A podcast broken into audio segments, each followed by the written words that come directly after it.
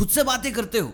या खुद से कभी किया है कोई सवाल कि यार, क्या कर रहा हूँ मैं? कहाँ जा रहा हूँ? क्या चाहिए और क्यों चाहिए?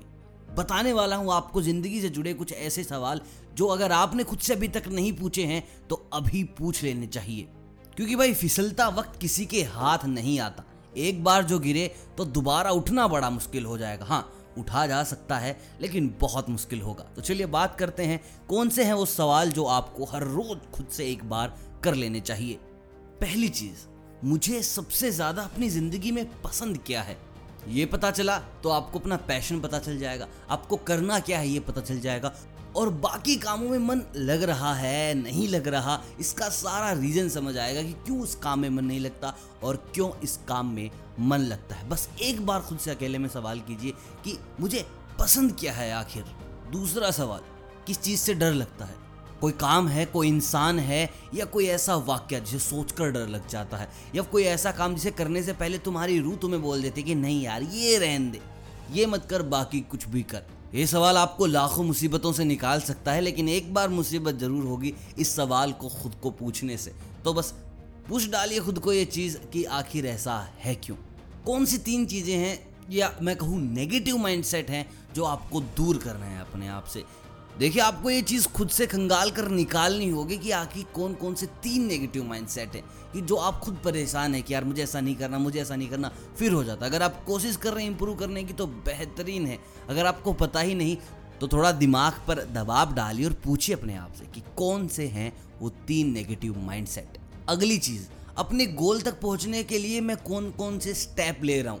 अगर भाई आपके दिमाग में एक भी स्टेप नहीं आ रहा तो आपको बहुत ज़्यादा इम्प्रूव करने की ज़रूरत है। दिमाग में स्टेप आ रहे हैं, लेकिन वो सारे के सारे बलर हैं, वहाँ तक पहुँचूँगा, नहीं पहुँचूँगा तो बहुत ज़्यादा काम करने की ज़रूरत है, या फिर उन स्टेप्स को बदलने की ज़रूरत है, कुछ और करने की ज़रूरत है। लेकिन ये सवाल आपको खुद से पूछ लेना है कि क्या इसी रास्ते से मैं पहुँच सकता हूँ अपनी मंजिल पर?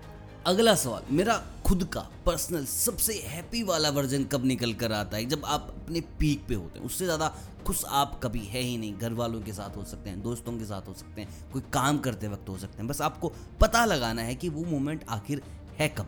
कौन से ऐसे तीन काम हैं जिन्हें मैं आज अभी इसी वक्त छोड़ देता हूँ? तो ज़िंदगी पर कोई ख़ास इफ़ेक्ट पड़ने वाला नहीं है। ना मेरे ऊपर, ना मेरी पर्सनल लाइफ के ऊपर, ना मेरे इमोशंस के ऊपर। और कौन से वो तीन काम हैं जिन्हें छोड़ने के बाद आई विल टोटली ड्रेन कि भाई सब कुछ ड्रेन हो जाएगा। मेरी पर्सनल लाइफ मेरी प्रोफेशनल लाइफ मेरी इमोशनल लाइफ सब कुछ। ये दो चीज़ें आज आपको अभी इसी वक्त पूछ लेनी है अपने आप से कि वो कौन से तीन काम है जिन्हें करने में तुम्हें मौत आ रही है या फिर जिन्हें किए बिना तुमसे रहा नहीं जा रहा। अगली चीज़, आने वाले तीन साल में तुम अपने आप को कहाँ देखते हो?